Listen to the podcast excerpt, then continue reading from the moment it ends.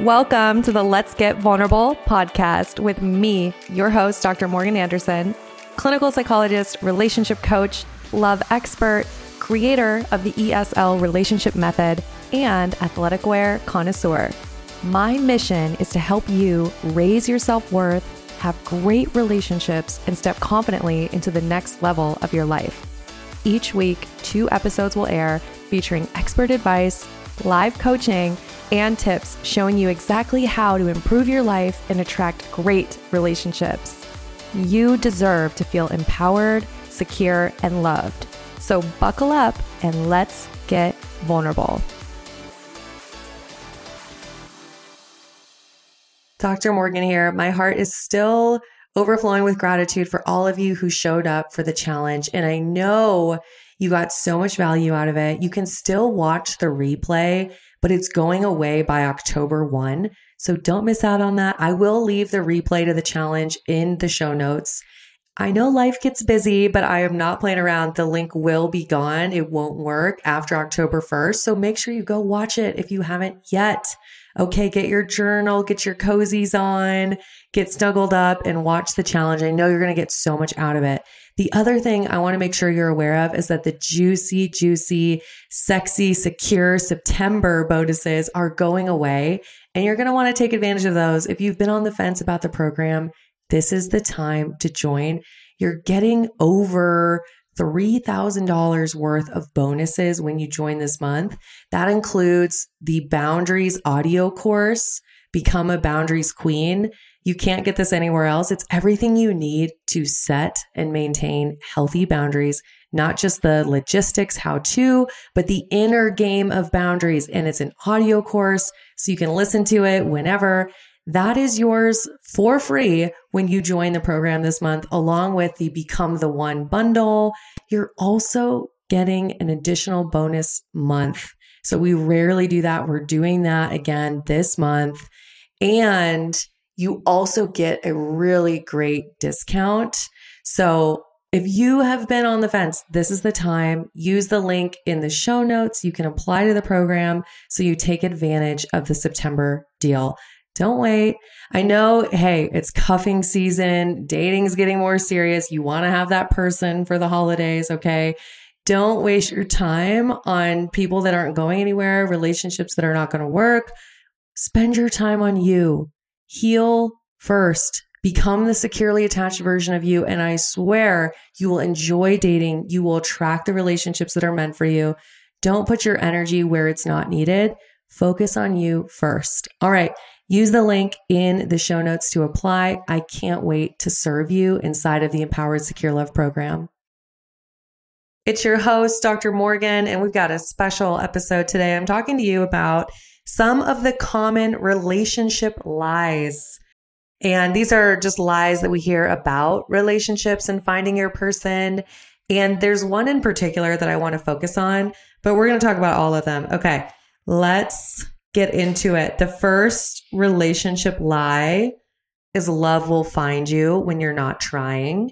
How many of you have heard that from like a well intentioned aunt or a grandmother? They're like, just stop looking. Don't try so hard. Love will happen for you when you least expect it.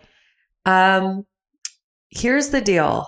In order to attract the love you want, in order to have a healthy, great relationship, it does require you to become the version of you that attracts that and to open yourself up to it and allow the space for it. I love Oprah's quote for this. You got to pray, but move your feet. And if you're sitting on the couch watching Netflix, you're not going to get an Amazon Prime next day delivery for your man. Okay. Like you do have to put yourself out there, you know, go on the dates, go on the dating apps, go to the networking activities. It is required that you show up. There is truth to the fact that we don't want to be needy, like we need it to happen. We don't want to bring desperate energy to our dating life. I know you all have been on those kinds of dates. You know what it feels like to be in that desperate energy or to be on the receiving end of desperate energy. That doesn't feel good for anyone. So that's not what I'm saying. I'm saying that in order to attract the love that you want in your life, you have to become the version of you who welcomes it in, who allows herself to receive it. And you have to be willing to open yourself up to connection, not forcing connection, not making things happen, but opening yourself up to connection. That's the only way love is going to find you. It is true that when we're able to get to this place where we say, I love myself, I am enough, I have this big, full, beautiful life, when we're not so focused on, ooh, I'll be happy when I have a partner. If we're not there, then yes, love's going to come into our lives more easily. And at the same time, we have to intentionally make ourselves ready for it and we have to clear the space for it. Okay, so I hope that helped with that lie. The next lie that I want to talk about is that men always have to make the first move. Are we in 1930s or 40s?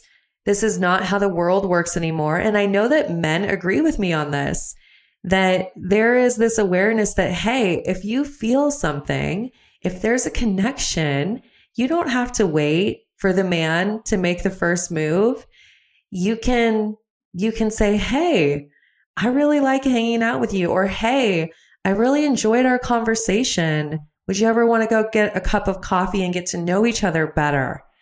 You don't have to do it in this really, you know, get to like asking them out on a proper date, like, Hey, I want to date you and take you to dinner. That's not what we're asking you to do. But as a woman, it's totally good and welcomed for you to acknowledge if there's a connection and to initiate getting to know someone further, right? It doesn't always have to be the guy doing that. All right. I think we all know this, but I'm just saying it as a reminder. And if you're a woman and you're listening to this and you're going, oh my gosh, that sounds terrifying to me, it's okay. You can start small. You can simply start by acknowledging the person, saying hello, right?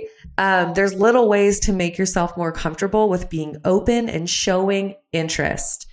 And I want to let you know that the ability to show interest and really express, Hey, I want to get to know you. Hey, I really enjoyed this connection.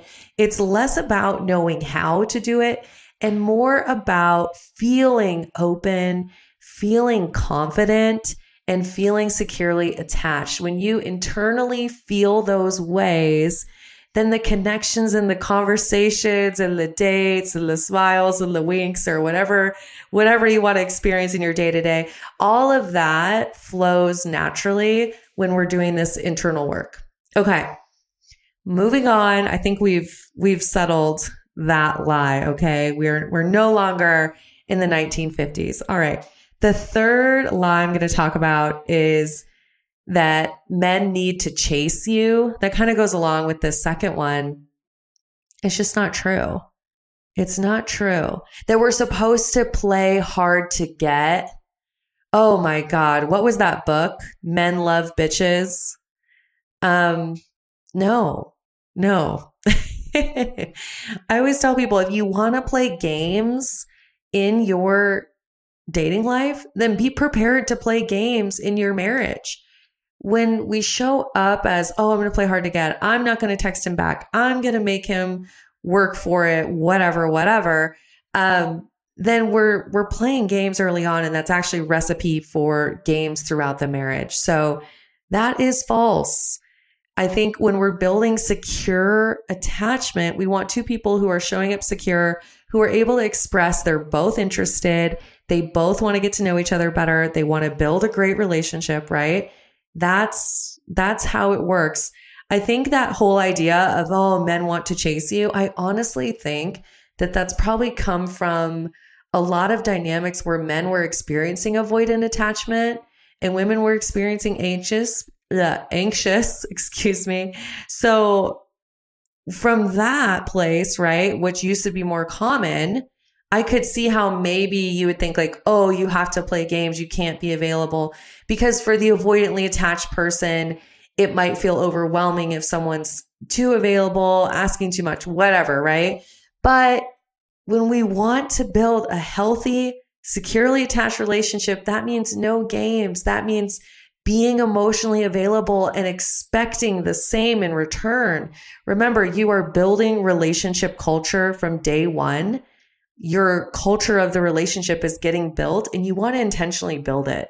You don't want it to be game playing. You don't want it to be withholding, right? We want secure, reciprocal, emotionally available. Okay. The next lie that I want to talk about is and this is a sad relationship lie. Here, here it is. The lie is stay married for the kids. This one gets me. Um, how many of you know of this situation or you've seen it play out? If you have people who are married and they're miserable, or maybe it's even a toxic dynamic and they're saying it's quote unquote for the kids. I understand. I, and I know I'm not a parent, but I have my niece and nephew and I would take a bullet for them. Like I would do anything for them. And I understand the parental pull of not wanting your children to experience pain and that divorce is pain for kids. And if you're staying together and it's not healthy, your kids are experiencing far more pain by witnessing you lose yourself, lose your voice, let go of your needs, and give up on your rights to have a healthy, meaningful, beautiful, connected, securely attached relationship. Okay. And what's sad is, you know, we're doing this for the kids without realizing how much damage it can actually do to the kids. And I will say this kids are smart. Kids know no matter how much, if you're, you know, just trying to make it seem like everything's fine, kids know even at a young age. And I have so much compassion for you. If you've believe that lie, if you've had people tell you that lie, oh, you should stay together for the kids, or you felt the pressure of that lie, I want you to know it's not true. And that the best thing you can do for your kids is choose yourself and choose your happiness, choose healthy, reciprocal, securely attached relationships. I feel like I'm saying that a lot this episode, but that's the truth. Kids deserve to see you, even if it's messy, even if it's painful, they deserve to see you make that choice to prioritize that, to believe in that, to do the healing work, to call that in. Kids deserve that. Okay. So let's just, let's get rid of that lie for the future. All right. Don't stay together for the kids. It's not helpful to them. And then the final lie I want to talk about because I got a lot of comments about this and I want to clear it up. Here's the final lie love is hard work. Love is not hard work. Okay, why is that? Some of the comments I got, let me just read these. Mm-hmm. She says, the hard work one. What are well meaning people trying to say when they say that it is hard work? Is it love that's easy and relationship that's hard? I don't think it's the kind of hard that I internalized growing up and have insisted on for so long. Very insightful. Um, and then somebody else said, Can you elaborate on number three, everywhere I look, there's something telling me that love is hard work. So we're going to talk about it. What the heck do I mean by that? The reality is relationships are work. So I don't want to ever make it seem like it's not work because in order to build a great relationship, you have to prioritize each other. You have to be there. You have to intentionally show up for the relationship. You got to show up for the relationship. It's not going to just take care of itself. It makes me think of, you know, you have to water the plants. Back to my plants metaphors that I love. You have to water the plants. You got to check on the soil, move it to a bigger pot, all the things. And relationships are that way. There is work involved. Okay. And here's the deal. You can be with someone where that work is hard, where it's like, holy shit, this plant is almost dead we got to revive it. Okay. It's scary. I don't know if this plant's going to make it. The plant's the metaphor for the relationship. You can be with someone where you're yelling and screaming about do we need fertilizer or not? Fertilizer's therapy in this point. Um, there can be really hard, hard conversations. It can be challenging and the work of keeping this plant alive can feel exhausting and consuming.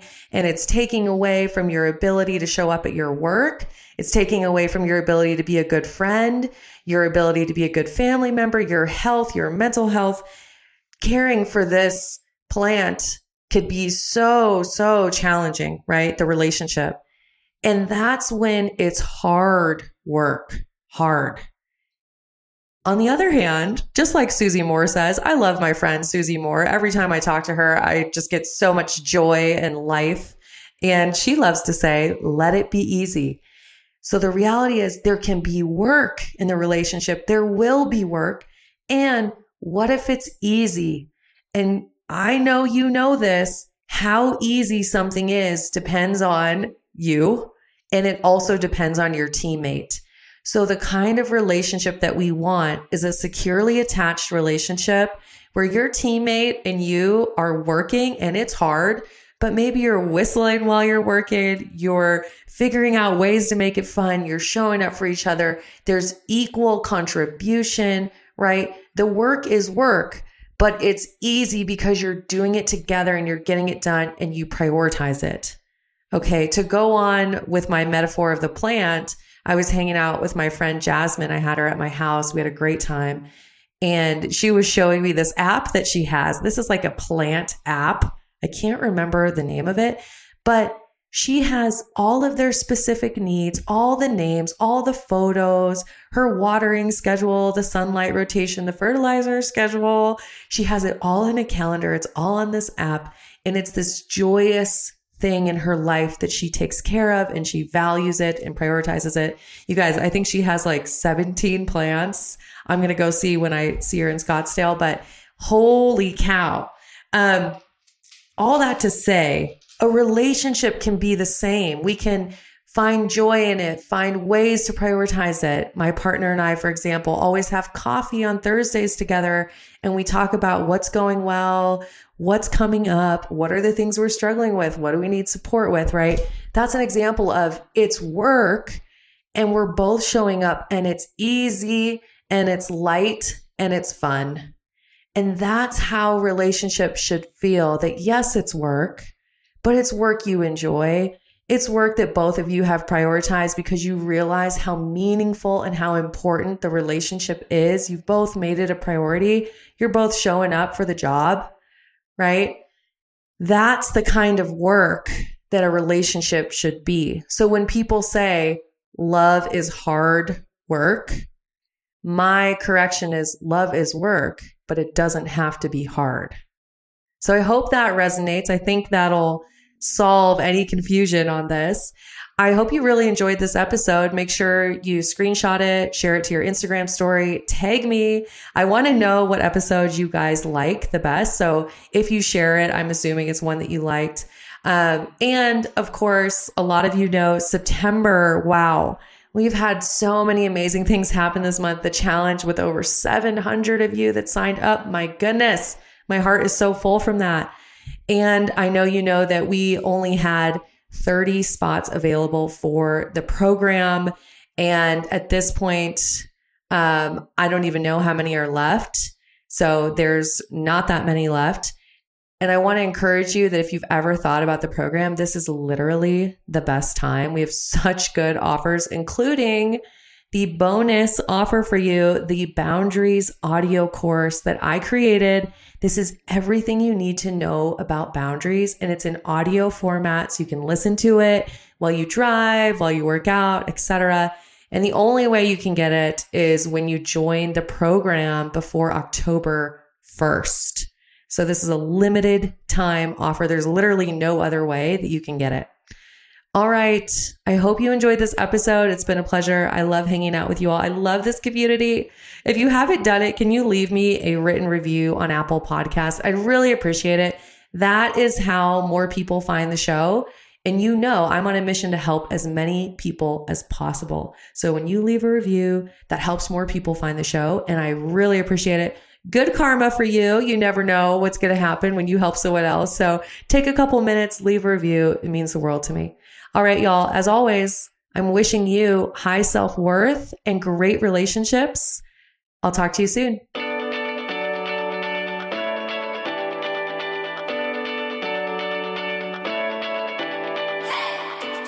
You guys, thanks for tuning in. I really appreciate each and every one of you.